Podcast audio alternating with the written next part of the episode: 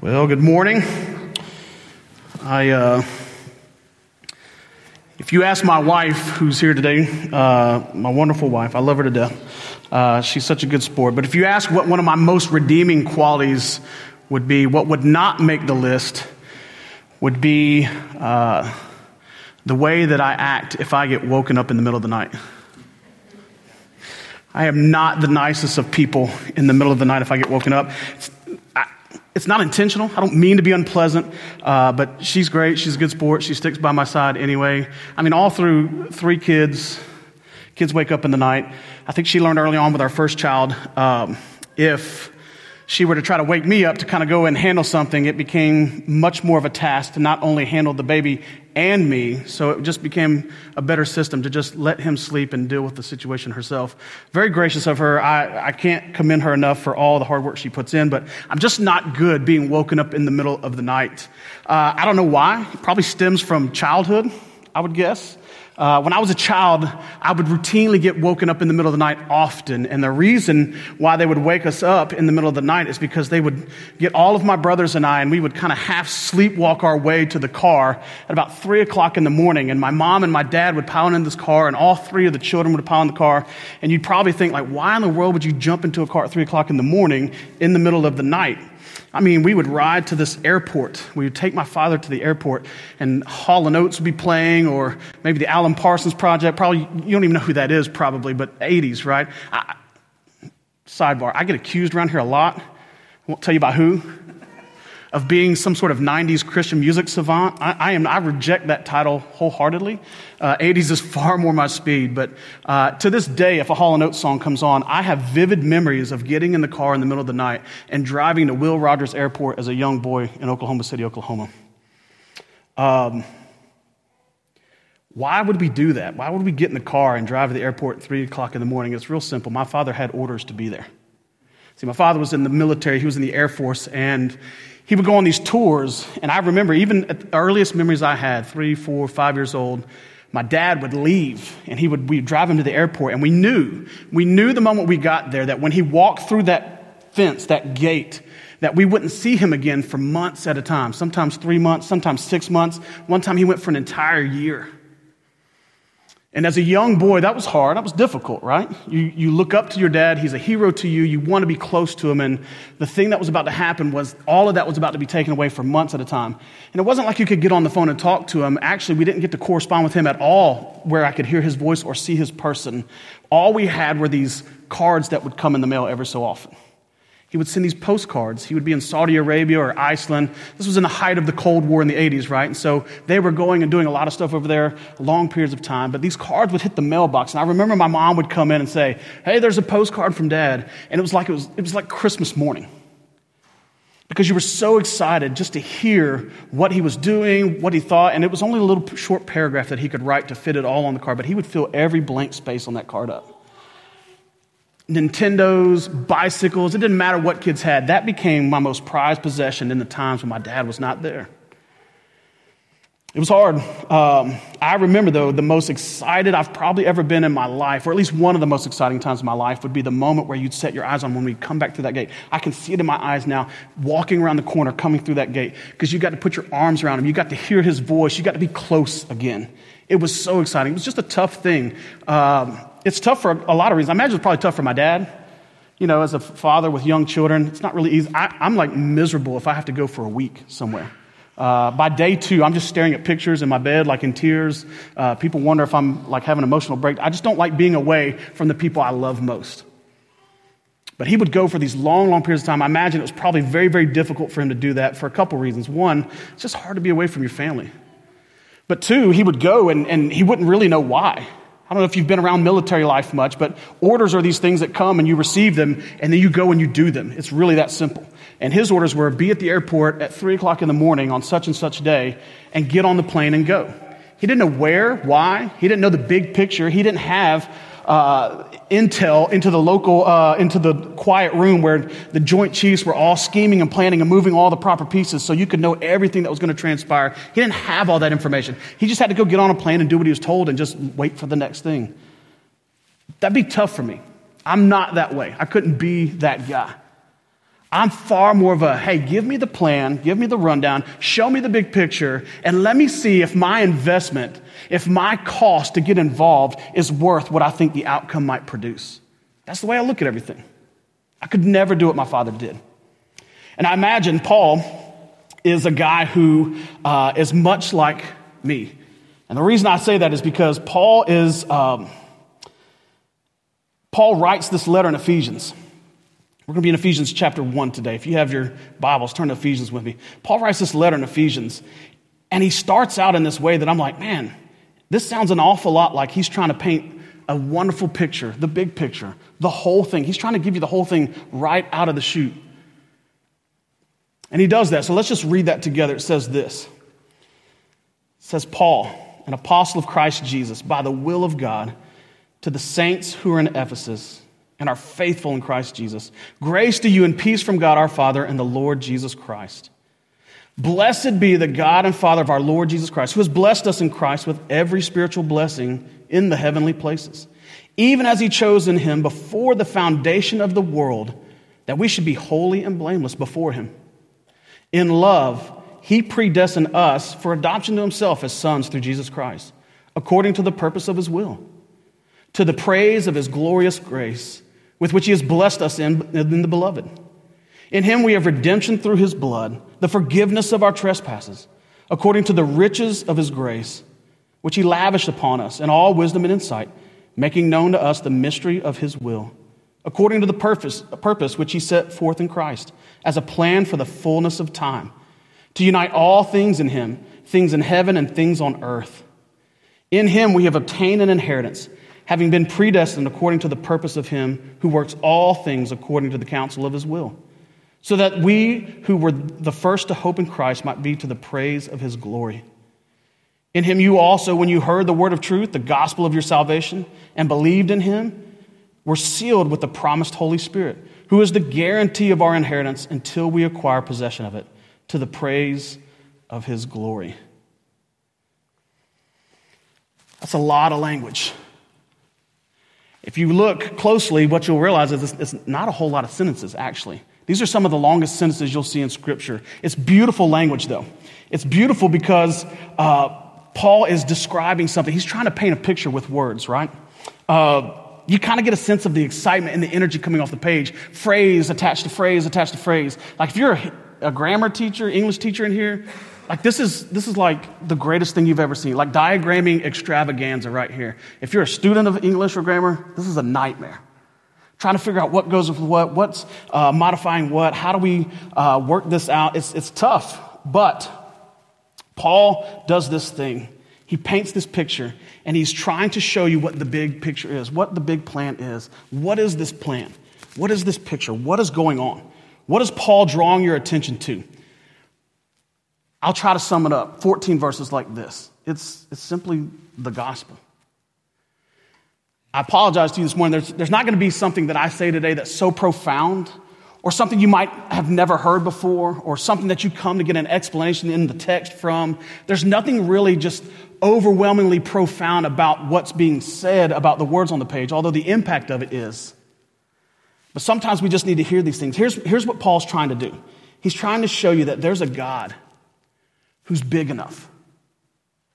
There's a God who's big enough. This God is so big that at the very utterance of the sound of his voice, molecules and matter are created. And that this God saw fit, before time and space were even a creation of his own, before any of that even were in place and in existence, he saw fit to create a plan and a purpose to put you and I in this very moment, in this very place. Not just as being at church in Hoover, Alabama this morning, but being the church together, sons and daughters of him. He did this before time and space began. He did it so that you could understand what kind of God that he is, and he had a purpose behind it. The purpose was that he would be this loving and affectionate and intentional relationship that he would create with you and with I. And he did it in a very particular way. Paul writes through 14 verses elaborately this picture. And this picture is this, that God has a plan. What is this plan? The plan was this, that he would take his one and only son. Very biblical sounding language, right? His one and only son. And Christ would come and he would do something very particular. He would come down. The language is directional for a reason, because it was a humiliating process. It was a humbling process to go from being the king of all the universe to now being among the universe he created. But God's plan was that he would send Jesus to come and do just that. Why? So that he can walk among us, so that he could come and be around the people he created, that he loves, that he wishes and longs for a relationship with, to be scorned and rejected by them. Yeah. He came to be around those people and to live life among those people. Not just a life, not just any life, but a perfect life. A life you and I don't know about, because we are not that way. But it wasn't just that. That wasn't the whole plan. The whole plan was not only that he would come and walk among us, but he would be rejected by the ones he came and to love and to save, right? So much so that it would cost him his life. Jesus came, sacrificed his life, not just in a simple way, but probably in the most torturous and brutal way humanity has ever known. Knowingly did that. But it didn't just stop at his sacrifice and his life. 3 days later, he defeated death. He was raised from the dead. And then he ascended back into heaven to take his place where he belongs, which was the king of all creation that he had created. God put all of that in motion so that you and I would know what it's like to be in relationship with him. That's pretty intentional. It's pretty affectionate. It's pretty loving, which makes sense because the Bible says he is love. He's motivated by his loving nature. How intentional is it? How affectionate is it? The Bible says he knows the number of hairs that are on your head in this very moment. I want you to just think about that for a second. If you're anything like me, as I brush my hair or even this giant beard on my face, if you look down, what you notice is the number changes pretty frequently. He knows the number now. He knows the one from yesterday. He knows the one from tomorrow, and he knows the one for next week. I think the point the Bible is trying to make in all of this is this. You matter. You matter.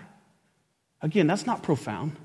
That's not going to theologically blow your socks off today, but you need to hear it for a reason.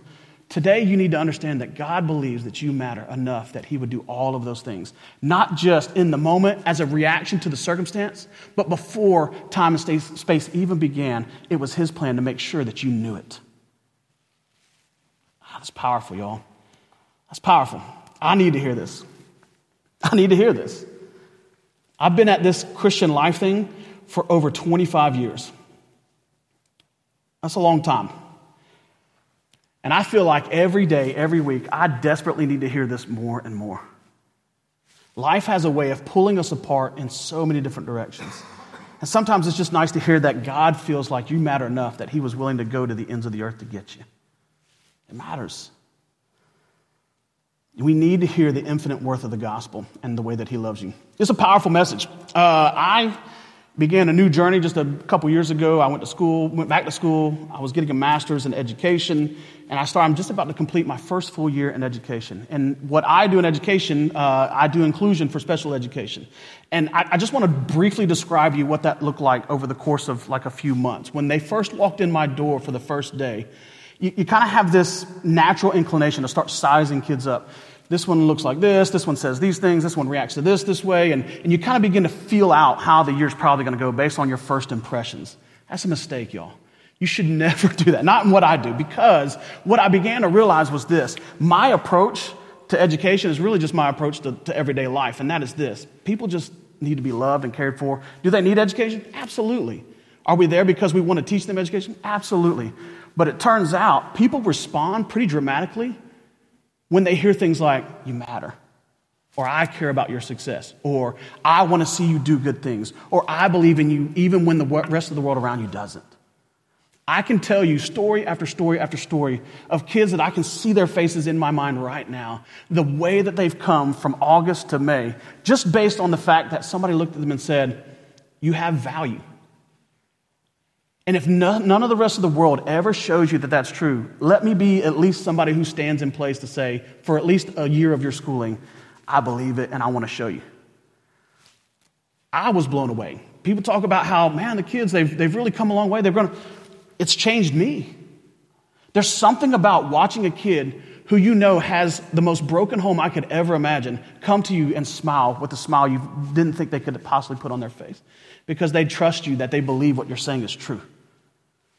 It turns out that in humanity, we're designed in a way where when somebody looks at you and says, you have value and you have worth, and it's worth pursuing and knowing the one that put that in you, that there's something significant about that that changes how we live our life. And Paul knows it. Paul goes on throughout the rest of Ephesians to begin to tell you the life that you are supposed to be living. He sets all this up, not just in chapter 1, but he goes on through chapter 2 and chapter 3, and he expounds on this big picture that he's putting out in front of people. And then in chapters 4, 5, and 6, he says, so guess what, guys? Here's what you do with it. And right out of the chute in chapter 4, he says, you got to live the life you're called to. Well, that sounds really challenging and really difficult, right? The Christian life is not easy, especially if we see it like a task kind of thing, like a chore, like, well, we have to read our Bible more. We have to pray more. We should show up to church, right? Because it's the right thing to do. No, what Paul's trying to explain to you is this. If you believe and grasp the gospel and you see the value that God has placed in you and you believe that he loves you to the depth that he does, your response becomes, how do we go out there and live that? He goes on later in the letter and he talks about how to raise children well. Good luck with that one. That's a tough one. I have 3 of my own. I can tell you this. That's a challenge. It's a challenge to be honoring to the Lord every day, day in and day out, in the raising of your children. But there's a way to do it. He addresses husbands and wives. That's a tough one too sometimes. He also addresses the unity of the body, all of us together as a church. How do we be unified? What does that even look like? What does it mean? And Paul sets this whole letter up with a structure that makes sense. He starts and he says this, know the value and the worth that you have. Know that it also is the picture that you have to clean. It's foundational so that you can go and live out this life. Why does he write this letter to begin with? Paul's not really addressing particular issues like he does in other letters, right? In Galatians, there's an issue going on. There's these Gentile believers and the leadership in the church are looking at them saying, hey, this is great. Jesus is perfect. That's what you need. You check that box. Everything's good. Also, get circumcised. You'd be a little more spiritual if you did that. Look a little more Jewish, and then you're really going to hit it off for Jesus. Trust me. Paul goes, I need to stop that. I need to stop that message because you're wrong. It's not Jesus plus anything. It's just Jesus. In Colossians, he begins to address false teachings that were creeping into the church. Why? Because he's a shepherd. He's a pastor. He's afraid that they'll be pulled in a direction that's false and untrue. And he doesn't want them to fall victim to that. So he says, hey, I'm going to write you a letter. I'm going to address the issues that I'm seeing. In Corinthians, he does the same thing. They're living like crazy people in Corinth. And he goes, no, you can't do that. It's not the life you've been called to. So I'm going to write a letter. I'm going to address the issues that I'm seeing from you. And then I'm going to try to turn you back to the thing that's true and noble and good for you. He doesn't do that in this letter. In fact, some would even argue, some scholarship would say that this letter actually wasn't even addressed to the Ephesians. It made it to the Ephesians, but Paul would write some of these things what we would call circular letters. They'd be passed around from church to church because they were meant to encourage the whole body. They weren't specific issues for a specific place. He was trying to explain something to the whole of the churches that existed. And so he would move these letters around. Paul wrote Ephesians not to address an issue or correct a thing, but because he believed that discipleship was a thing that all believers and all churches needed. And so that's why he wrote. And the very first thing out of the gate that he writes is this. The only way that discipleship is going to work for you and for me and for church is this, that you believe the value that you have and the worth that you have, and you believe that Jesus was willing to come and sacrifice everything for it to make you whole again in Christ. It's a pretty powerful message. And then from there, once you begin to grasp and cling to that, once your heart and the deep places of your soul begin to realize, man, that I can stand on my own 2 feet. I do have a worth. I do have a purpose. There is a reason that I'm here and I'm doing these things. There's not something in this world that should be pulling me apart from this and keeping me from ever believing it to be true, no matter what those things might be. That this is more valuable, this is more true, and this is the thing that everything revolves around. Once you begin to cling to that and grasp that, that's called the foundation. With my students all the time, I always look at them and say, builders never put roofs on houses first. They don't. It doesn't make any sense. There's nothing to put a roof on. The first thing they build is the foundation. Paul is building a foundation. And the reason he's doing it is because he knows that everything, every brick that's laid, every piece of wood that goes into the finished product is going to be built upon the fact that this is the thing that matters most. You need to know that God was intentional before the foundations of the world ever existed to come after you because you matter. Guys, I need to hear it. I need to hear it often.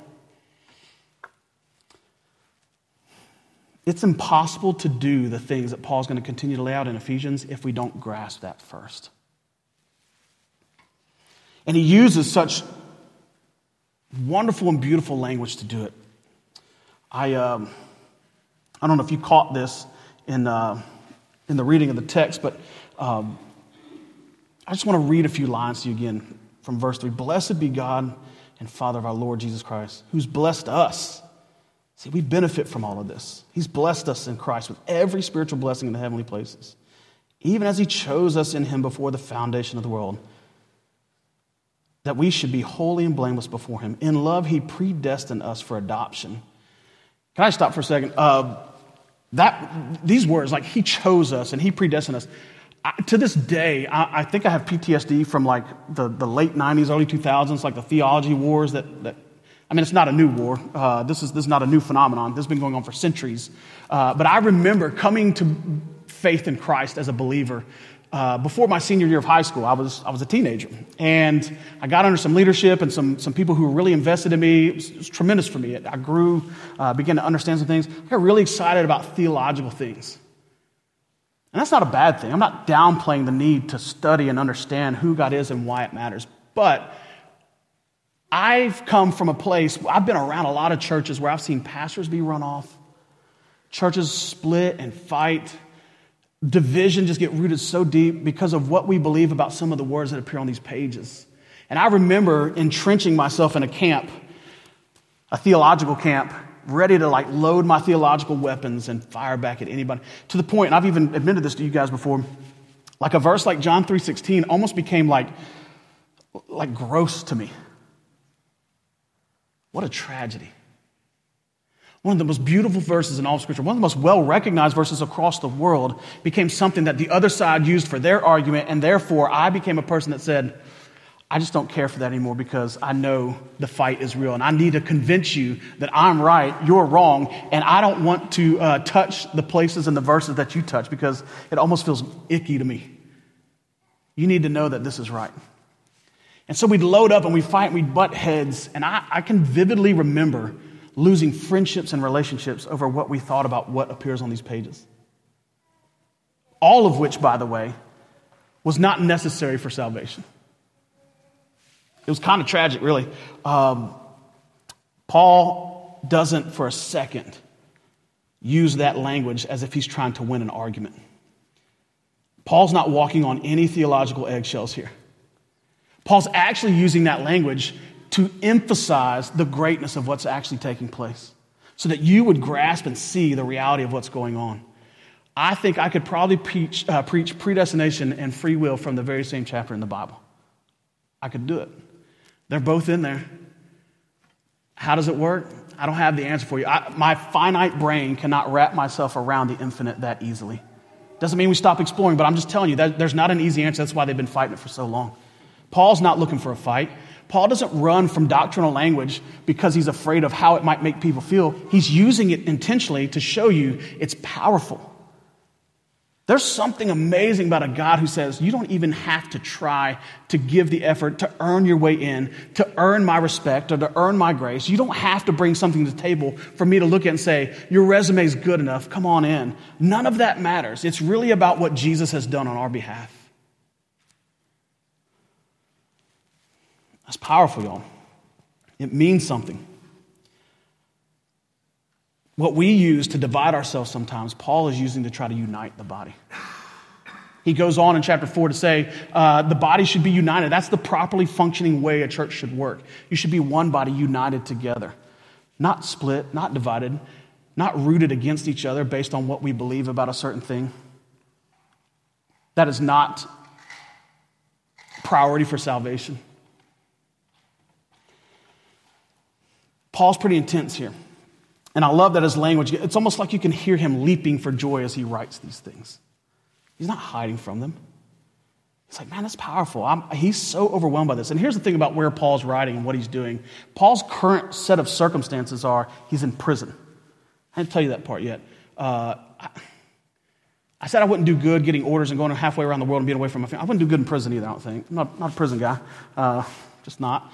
Doesn't sound like a fun place to be. Doesn't sound like a fun experience to have. But Paul found himself there fairly often because people did not like what he was pushing in the places that he went.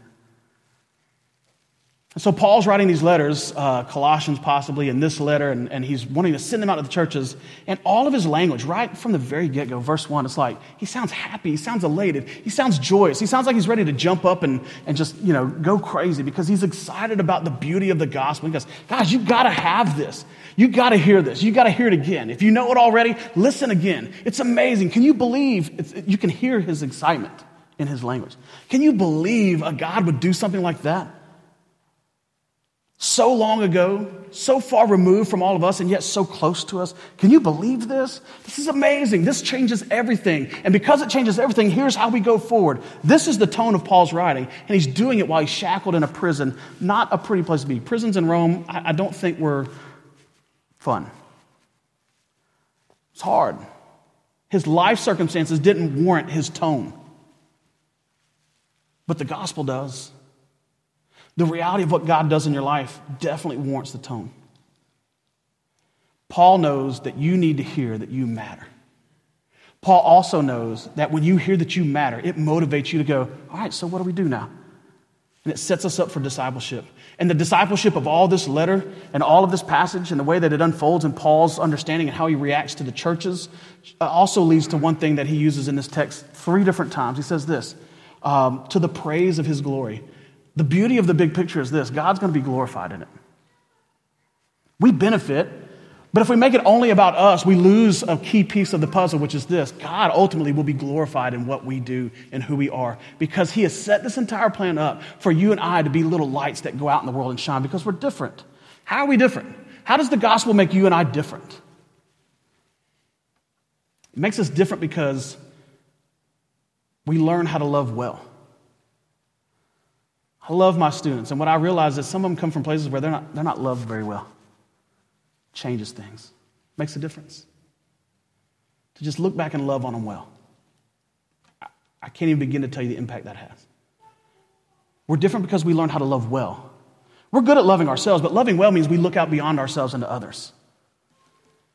We're different because we learn how to forgive well. You remember when you were young, maybe you were in elementary school and a situation would go down on the playground and recess was getting a lot out of hand and the teacher would have to bring 2 kids together and go, hey, tell them you're sorry. And the kid would stand there and goes, I'm sorry. All right, tell them you forgive them. I forgive you. None of it valid, I'm sure, like in their hearts, right? But the process of teaching them the pattern was important. It's not that way. It's not that we just do it because we have to or because somebody's looking. We do it because in our hearts we're freed up to know what it's like to forgive and to let things be relieved from us. But maybe it's not just forgiveness. We're also different because we understand what restoration is. Should we understand restoration? Absolutely. That's what God's doing. In the text, it says that he's uniting all things to him, back to him again. He's restoring the right relationship that we were destined for, that sin had broken. Guys, when we demonstrate that in the real world that we live in every day, there's nothing like it.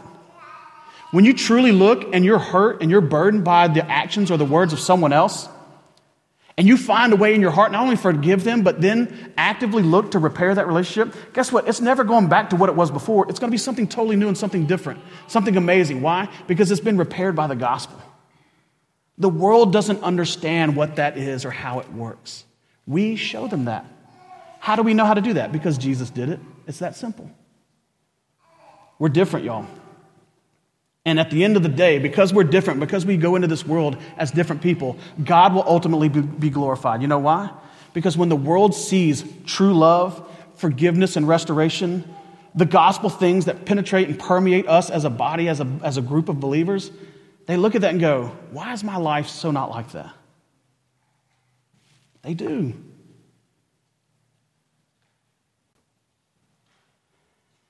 The truth is, guys, I need to hear this often. I need to hear it regularly and routinely because it moves my heart to remember. It moves my heart to remember that God has done something significant and drastic. Again, there's nothing theologically profound about what we're talking about this morning, and yet the impact of it is immensely profound because we need to hear it routinely. It's another reason I love that we do communion here every week. I love it because it's this routine reminder to remember. Remember what? Remember the gospel. Remember the way that we're loved. Remember what we're called to. Remember that Jesus did something so cataclysmic and so drastic that it changed the course of humanity for all eternity. And you and I get to be a part of that. If that doesn't excite your soul, I don't know what will. And so I love that we come to the table. We're going to do that here in just a second. And this morning, I want you to think about it as a reminder of what Jesus was willing to go to so that you and I can sit in this room, that we can be in relationship together, that we can have community, that we can grow in discipleship together. That's what we do here. We do those things. Chris says this all the time. We have like one move, right? What's our move, Chris? It's Jesus.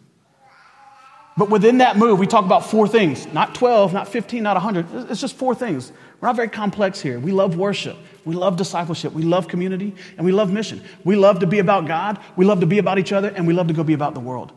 Simple.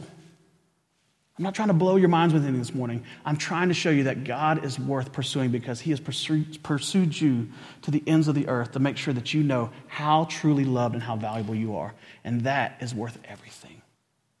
And so today, we're going to come to the table to remember that, to share in that together. So let's pray together as we do that. Lord, Lord, we confess, honestly, that sometimes we're just not amazed enough.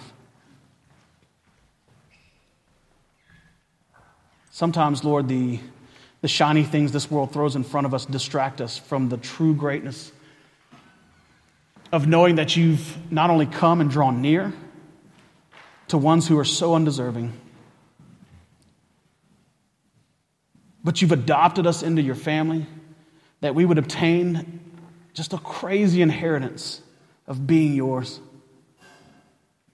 God, may we never lose sight of the fact that that is truly an amazing gift. And God, may it be a thing that pushes us to a place to say, how do we know more about this? How do we grow deeper into this? And may we be pushed to that place, not because we need to be better people because of it, but because it's the place we long to be in right relationship with you. And God, as we do that, may the world around us see that it's you. It's not us. Left to our own devices, we are terrible at this, God. As we pursue you faithfully, may the world see that it's you doing it in us, so that you may be glorified. God, as we come to the table this morning, remind the depths of our souls how valuable this truly is, that you have made us a part of this great plan and purpose, and that each person that lives and breathes in this room matters. God, I don't know what goes on in the lives of each and every individual, but you do. And God, I know it's difficult sometimes. We ride a crazy roller coaster in life. But God, I pray that the constant, the steady thing, the static thing that will never leave these people is that they would understand just truly how deeply you love them. Let this time at the table be a reminder of that, and may our lives be a reflection of that as we walk out of this place. And we ask it in Jesus' name. Amen.